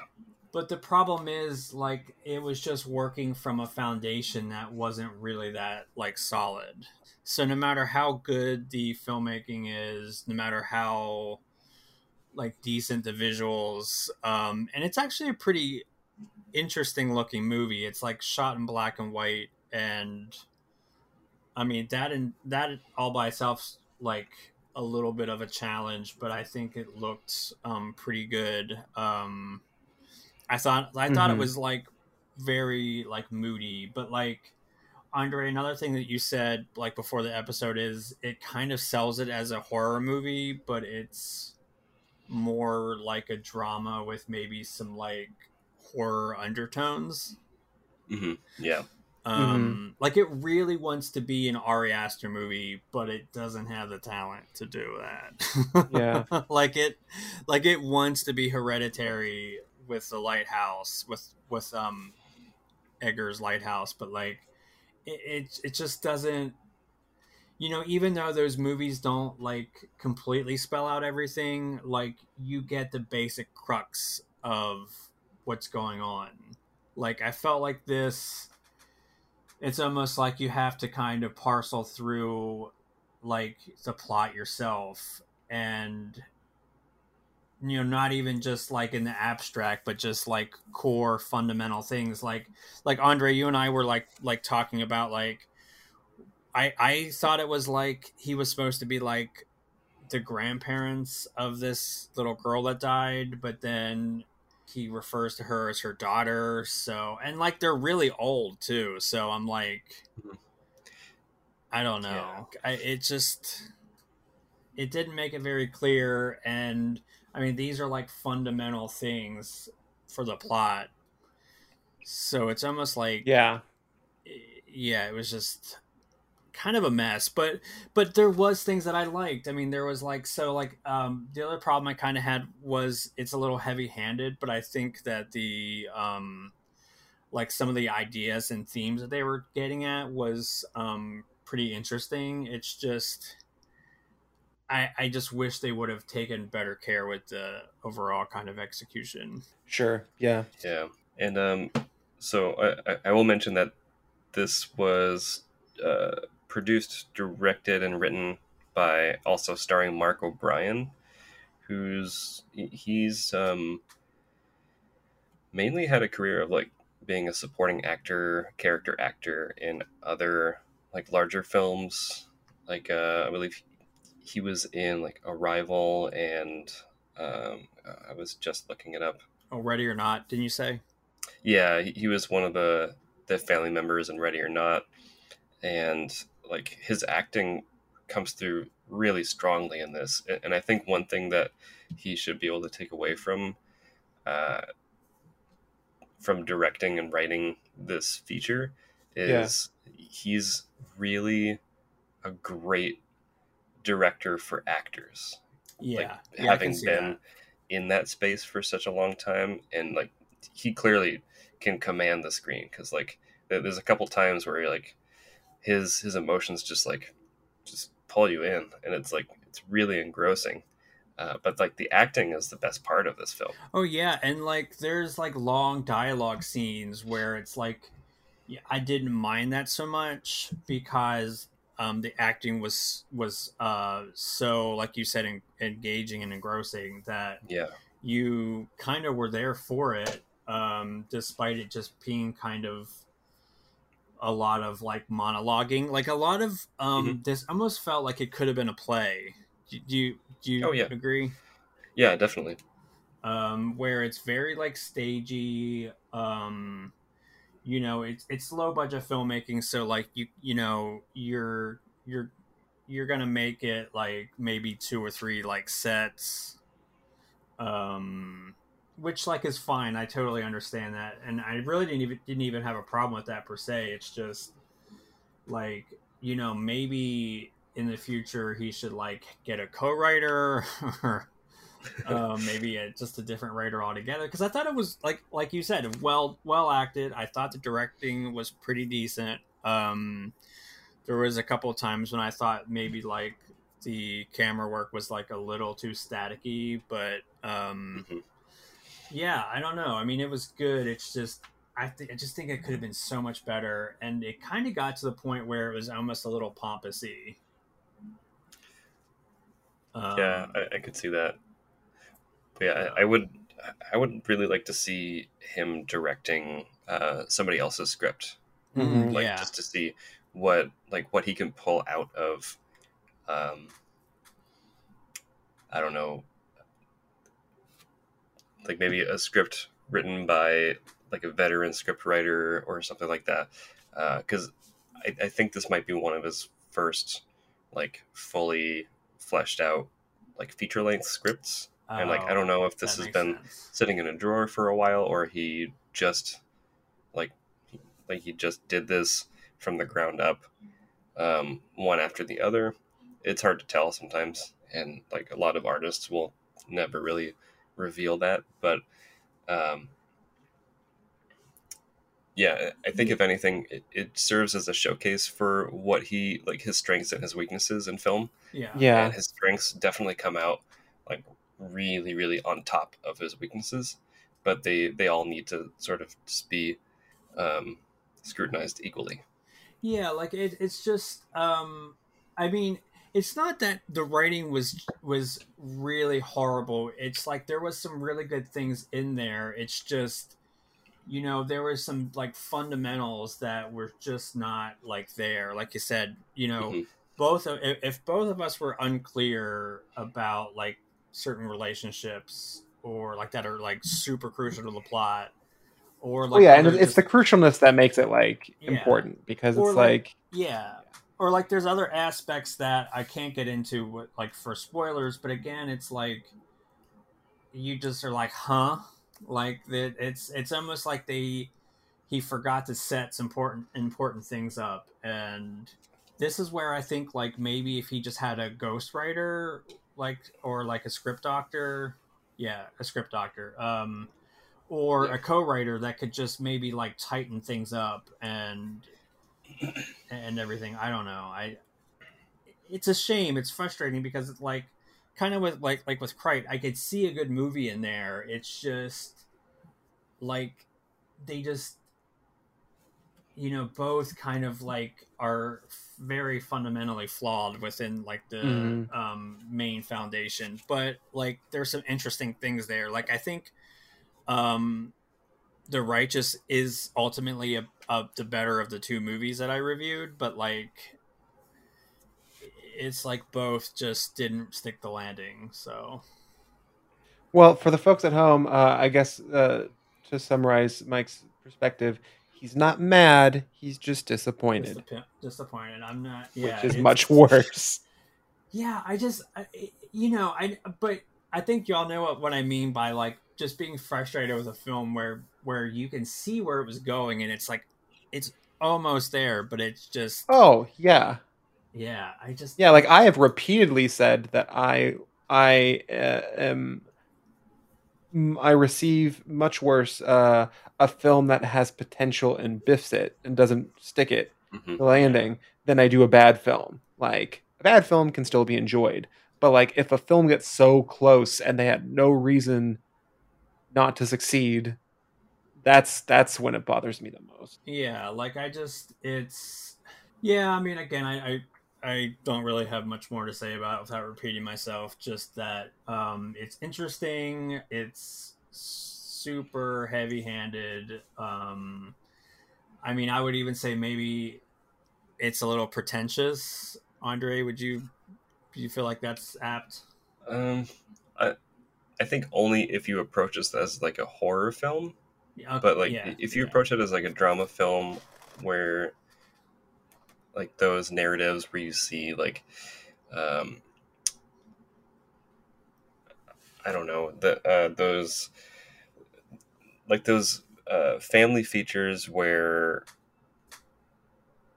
like they'll show um, a family dynamic and they seem to be making it work but then like there's always something unspoken hidden about one of their uh, like one of the family members like history and um so like one day someone shows up and you know uh th- th- like that sort of uh, formula almost.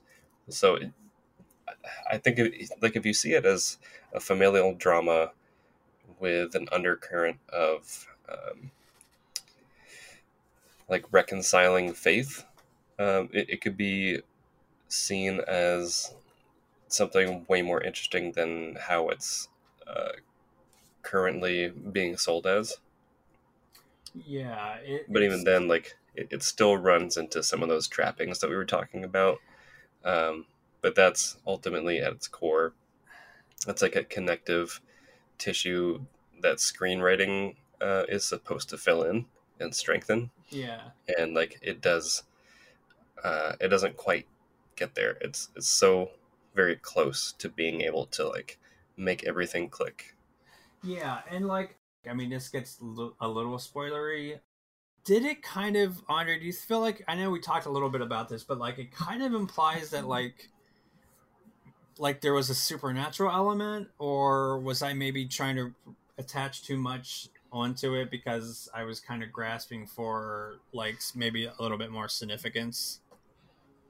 Um so it, it, i think it could go one or two ways where it's 100% supernatural and everything that is shown is real. Or um everything that sort of spirals out from like the last act or so is um mostly the machinations of the main character's head where he he can't fathom this to be happening so he he puts these images and uh, he um, decides to hear uh, this guy tell him exactly what he is which is uh, easier for him to digest than it is for him to Like, confront the, the things he's run away from. Yeah. yeah. Like because i the only thing that kind of made it seem almost supernatural and i guess this isn't like a major spoiler um is like the wife was like choking um presumably like being poisoned. And like as soon as uh, again i'll be vague but like as soon as he does what the, the mysterious guy wants him to do like she suddenly stops. Yeah. and seems like she's back to normal. A- Again, it's like I don't mind, you know, not only do I not mind some ambiguity, I actually think it's a little really interesting, but I feel like there's so much of that that it's like you almost just have to I don't know, work out your own plot and that's really like not our job. that's like the screenwriter's Mhm. job, but Yeah, it's just vague enough where it almost refuses to take a stance, and like which is kind of I a would cop-out. prefer that it kind of does. Yeah. Yeah, I- yeah. that kind of because I mean, again, I haven't seen the film, but that sort of thing always bothers me because I feel like in some cases people are trying to be mysterious to the point where they sacrifice the story, and in some point, and sometimes, and like I said, I haven't seen this, so I'm not saying it for this film, but sometimes it come across to me as laziness You know, like when you'll have a scene for like a pivotal scene where someone has this real like like important conversation with someone that's going to be difficult and we've like built up to that moment. And then like this happens a lot these days where like the camera pulls back to behind glass or far away so you can see the characters reactions but there's no dialogue. And i'm like you cheap asshole you just didn't want to do the hard work of writing the difficult dialogue. You're not clever you're lazy and it's obvious that's not this film obviously well it might be i, I don't know but but i just hate it when they like don't take they don't pin something because it's easy not to Yeah, it, it's. I mean, it's a shame because, like, there's, like I said, there's a lot of interesting things going on, and the act, like, like Andre said, the acting is really good. Um, I actually think that, um, you know, all of these, like, uh, I mean, I don't really like outside of just you know some of the the um like bit parts the um main actor was in like I honestly didn't know any of these actors, but I mean, they were like really good. Mhm. Like they felt very natural. Like nothing felt like forced or artificial. Like, like w- as much as I loved um, Hellbender, I thought like some of the performances outside of the main performances were kind of awkward.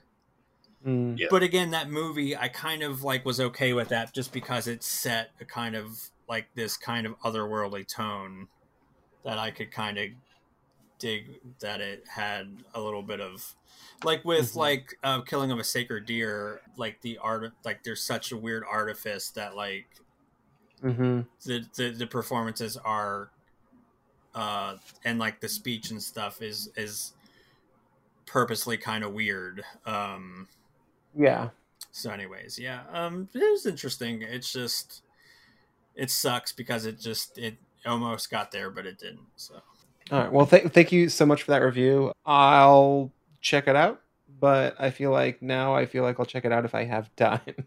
yeah it would be interesting to see what you thought of it but yeah like don't like it's um actually i think it's um i think it's like gonna expire tonight so Okay. Yeah, so th- today would be the day for you to watch it. and Okay. if you don't you're not missing much I'll be deeply heartbroken. yeah Um, but thank you for that. Um, Andre, your your final film of the day Yeah. of the week. Um, I just wanted to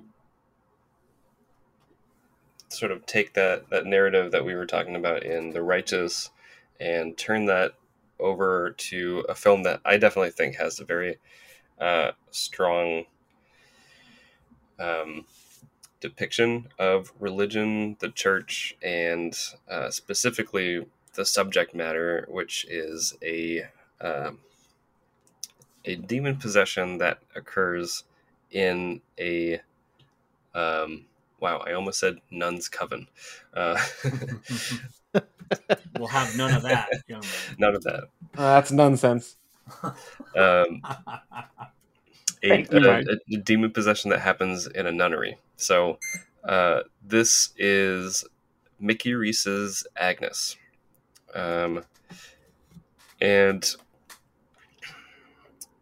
this is one of um, Mickey Reese's actual latest films. Like a, a lot of his movies that have come out, um, or at least has been like released after the fact, have been made like a very long time ago. Like Mickey Reese is one of those filmmakers who just doesn't. He didn't uh, release his films. They're not really available anywhere, except for um, wherever Agnes is going to end up, and also his previous film before this, which is uh, Climate of the Hunter, Mhm. which I believe it's, was his first film to actually get like a wide streaming release, like on Shudder, and I think at- this point it's on uh, Prime Video.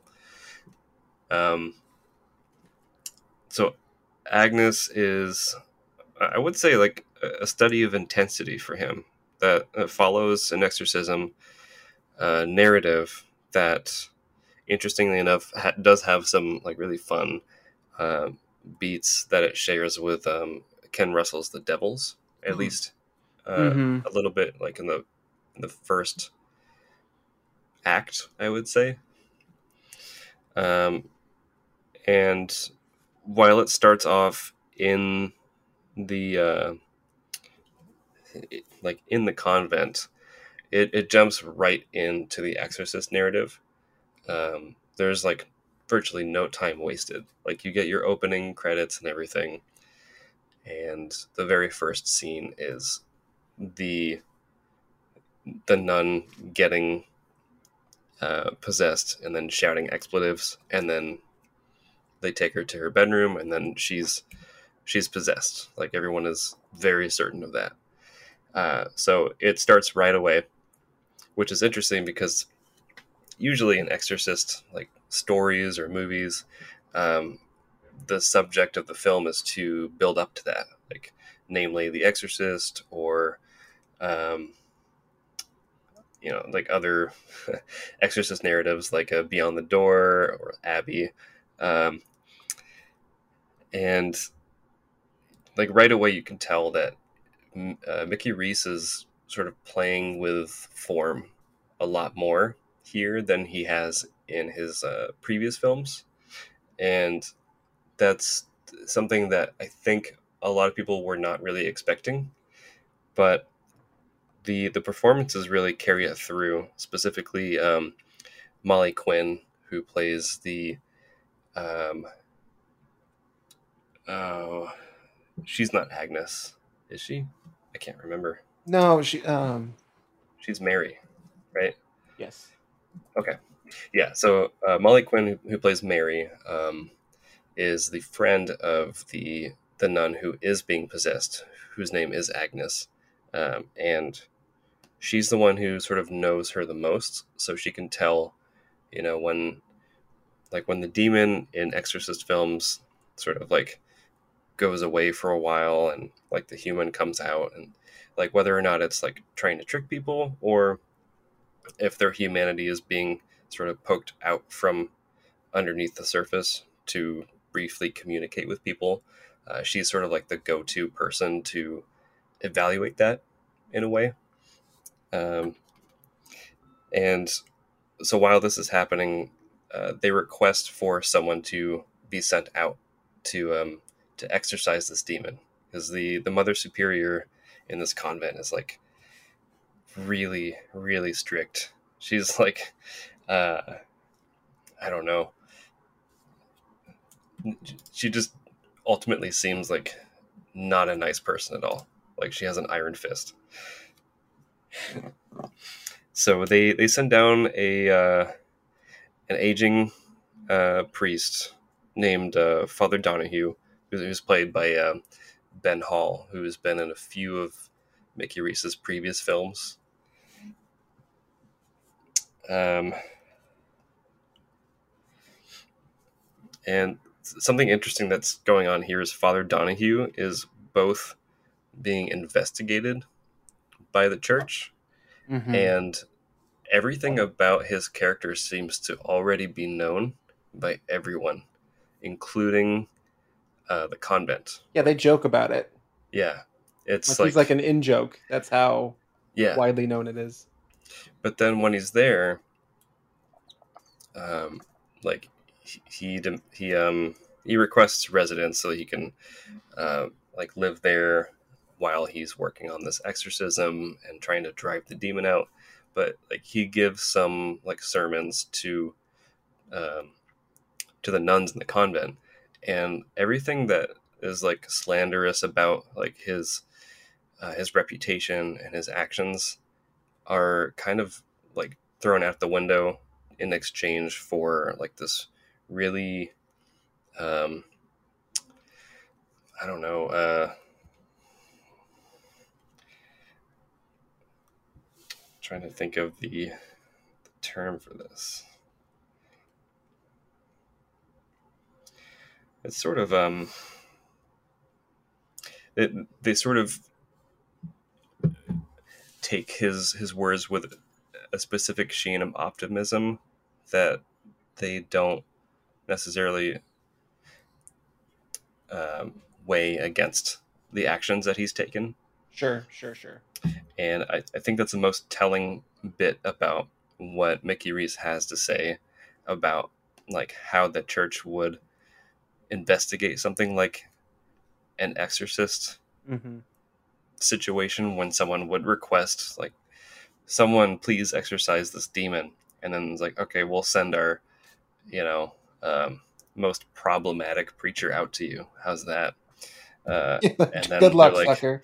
they're like oh yeah we heard about this guy but oh, like his sermons are like so good and just makes me forget everything about like all of him being a gross creep Yeah, right, right. for the sake of the film, it, it never gets into those specifics. Like you, you're never, you never truly know like what he did. He is Mhm. always talked about as being like this, uh, this really gross, um, and like slimy person. Mm-hmm. But like all you really know is what you see of him, and like nothing ever gets delved into. Right. Well, and the and the film's not really about that. It's Yeah. just like the context of the film. yeah. Um, one thing I think is really interesting about it is that it it uh, plays with structure in a in a in a unusual way. Mhm. You know, it kind of feels like it definitely has um, uh, a storytelling continuity, but it kind of feels like two different films at a certain point. And and folks It at home, when you see it, you'll you'll know what I mean. Um, that doesn't really spoil anything. Uh, and and um, you'll kind of wonder at a certain point, like, well, this isn't going where I thought where the hell is going. But in a way that I, I liked. I thought that it was uh, novel storytelling. It's a little mysterious. Uh, the lead performances are quite good. It was nice being surprised, and then it wasn't just like another possession Catholic churchy story in a, in a simple way, in the way that we see a lot, which is good. Mhm. Yeah, and um, yeah, j- just like how um, it the, the movie seems, uh, I don't, I wouldn't say like backwards formulaic wise, but like um, almost mirrored in a sense, where uh, just as like the the demons that, or I guess, just like the demon that um, is possessing Agnes might be uh, compelled to immediately reverse any crosses, like Mm-hmm. hanging on the walls or anything like that, like any uh, religious uh, Catholic imagery. This film also impulsively um, like reverses the the form uh, and um, style of all pretty much like exorcist narratives that came before it and it's sort Yeah. of it's more about examining what happens after um, the exorcism but there's still like without really getting into it there is um, an exploration of what happens when you think something is over but Yeah. there's there's echoes of and you let your and you let your guard down. yeah Yeah, and I would say that there's even a little bit of um, complexity and almost doubt. There's a way that you could read the film where it isn't possession. I wouldn't even say that's the the the the version or, or the of the story, the narrative that the filmmaker intends. oh I yeah intended the ambiguity for sure. I'm saying that like uh I don't I'm not saying where he lands on the possession and its reality, but it leaves it open to interpretation at some moments where it's like where characters interestingly call to question things and it seems a little more Definitely. complicated than what it is. yeah and uh, y- I, I think it can be easily read into that um, the the demonic presence could just be a manifestation of um, say um, bursts of expression as a um, like as a response to intense repression from Mhm. this old school nun um, Mhm. uh, I'm forgetting the name for it again. Nunnery? Yeah. Get thee to a nunnery, Andre. In the words of my homeboy Billy Shakes. I was gonna say good sh- good Hamlet reference there. Thank you. Thank you very much. I this show lives and dies by my obscure uh, See, Shakespeare we references. Are very highbrow and lowbrow at the same time. We are. We're gonna talk about like uh, Andy Warhol monster movies and then drop some Macbeth on you. Um, yeah, I, I'm forgetting the specific type of um uh, nunnery that this is, but a possessed one. yeah, but it, it's like a it's a specific faction that is like super Yeah. outdated now, and like Yeah. the only way I know that is because uh, when I was watching with my wife, she was raised like really really Catholic, and the, she w- had the option of joining that specific type of convent, Mhm. and um, also fun fact, Agnes was her confirmation name, so. Uh, she, like when she saw Oh, the shit. title and read the synopsis, she was like, "We're watching this tonight." And I'm like, "Hell yeah, it's a Mickey Reese film," and yeah, And that's uh, why you have a good relationship. So I haven't seen Climate of the Hunter, but should I like? Would it be beneficial if I watch that first, or not really? Doesn't like doesn't matter. I I- I don't think it's required, but um, just to get sort of a, a primer into like how Mickey Reese um, approaches his genre pictures. I, I yeah, because it's it's I always like yeah, because I would say that like a lot of his, and I've only seen like those two, but it's it's like I would say that he he takes well tread genres and does them in very novel ways that you Mm. don't you wouldn't expect. Um, Yeah. Is it kind of like A La Carta? Because I love that movie. it's completely different. It's like uh, I don't even know how to say how different it is. It's it, it's I don't think there's any- a any quote of like his um th- there's a quote of his in an interview i read somewhere where he says that like basically every filmmaker is ripping off of bergman and i find no exception to that in my own filmmaking. I just want to be able to rip off bergman in a unique way and make it my own. So and like i totally see that in climate of the hunter. Totally see that in agnes. Um, especially i see that in one of his earlier films um, strike dear mistress and cure his heart. Um, there's a lot there's a lot of bergman in his films. And also there's a lot of um, imagery of desserts Ooh, which I is like that. is this like a just an interesting through line. Maybe like Yeah. a like a calling card almost Huh. Cool. That's interesting. Yeah, I, I I'm definitely gonna try. Um, I don't know if I'm gonna watch that. Maybe like that. That, that one doesn't ex- expire, I guess, or at least yeah not until the that end of the. one's available through the end of the fest Because so I, I definitely have want to see that. Yeah, I think I might. I might um watch Climate of the Hunter first, just to get a little bit of a, like you said, like a primer. Um, Like I would say that I like Agnes better Mhm. personally. Um, I just was more engaged by the storytelling, but it's definitely worth your time. hmm, okay. And uh, Ben Hall is in both uh, Climate and Agnes. Um, in Climate of the Hunter, Ben Hall is like the um, like the main like vampire character that's on the cover and everything, and um, he's just a really good actor. Like I, I really enjoy everything I've seen him in, and, and I think he his direction under uh, under Reese is like just really really well well done and like i think every film i've seen him in he's been getting better in every role Hmm.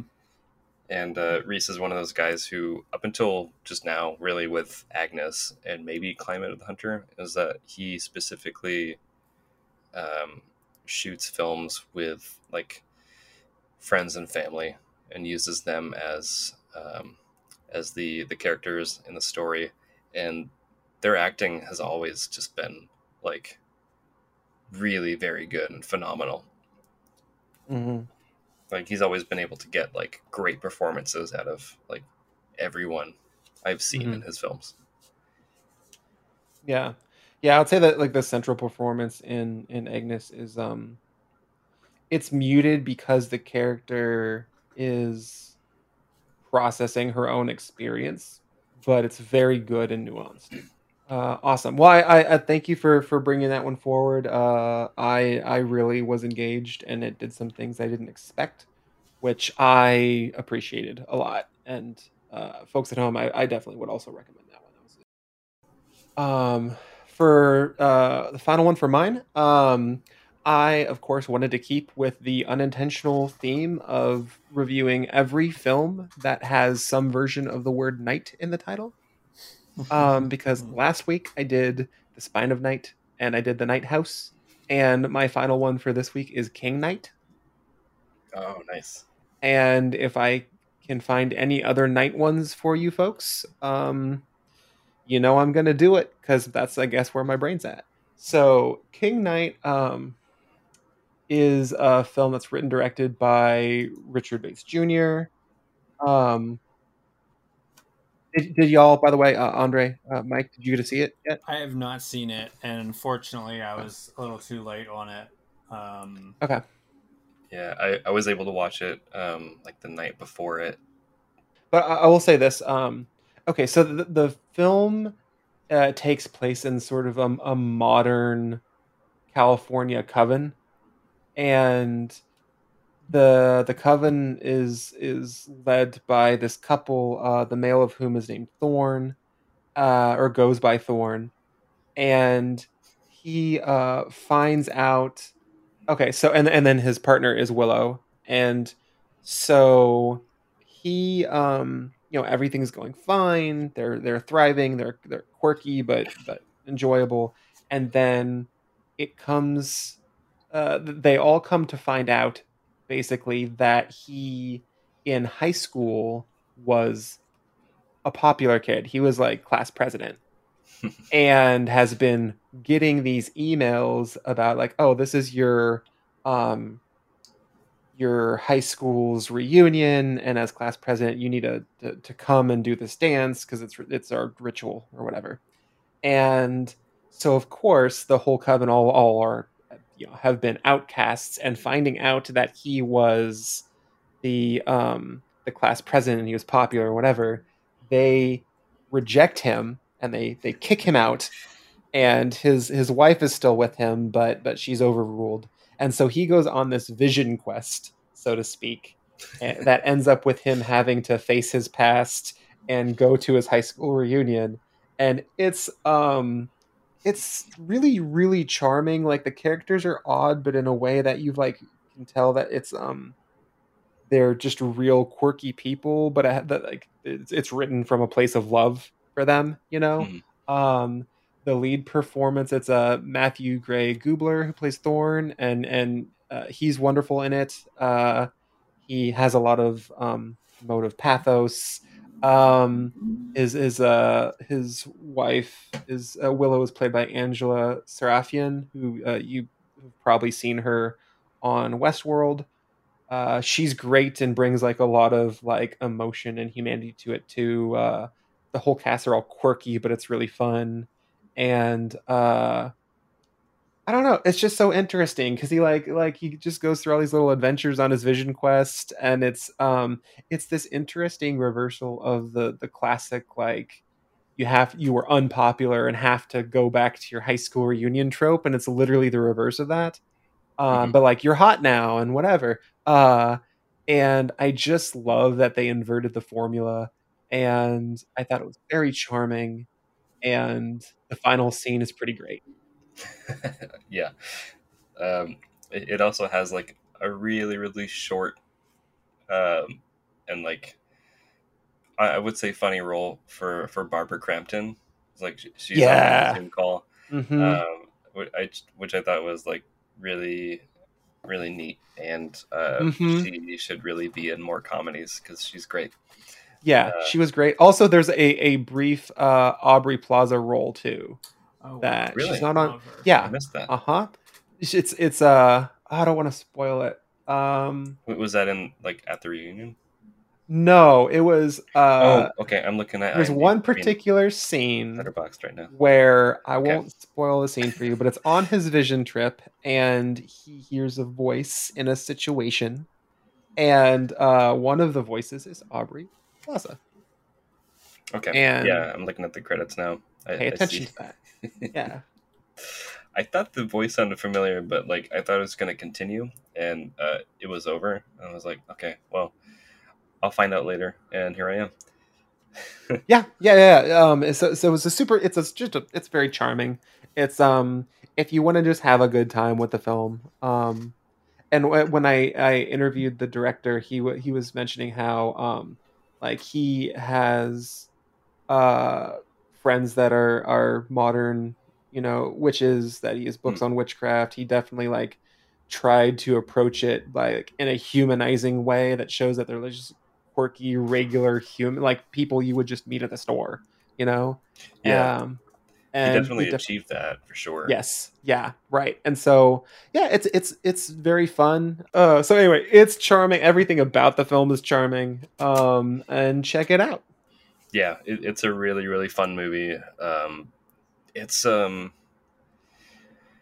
I, I think the length really does help suit its um i don't know it, it's like punchiness and it, it's sort of um condensed nature because the, the story is really very simple um and Right. it, it doesn't really spend a lot of extra time doing anything else uh Yeah, it doesn't 'cause, like, stay too long. yeah, and like this is a filmmaker whose like only other film I've seen, I think, was uh, Trash Fire, and I really, really dug that. But that had a lot more stuff to do and say than this one does.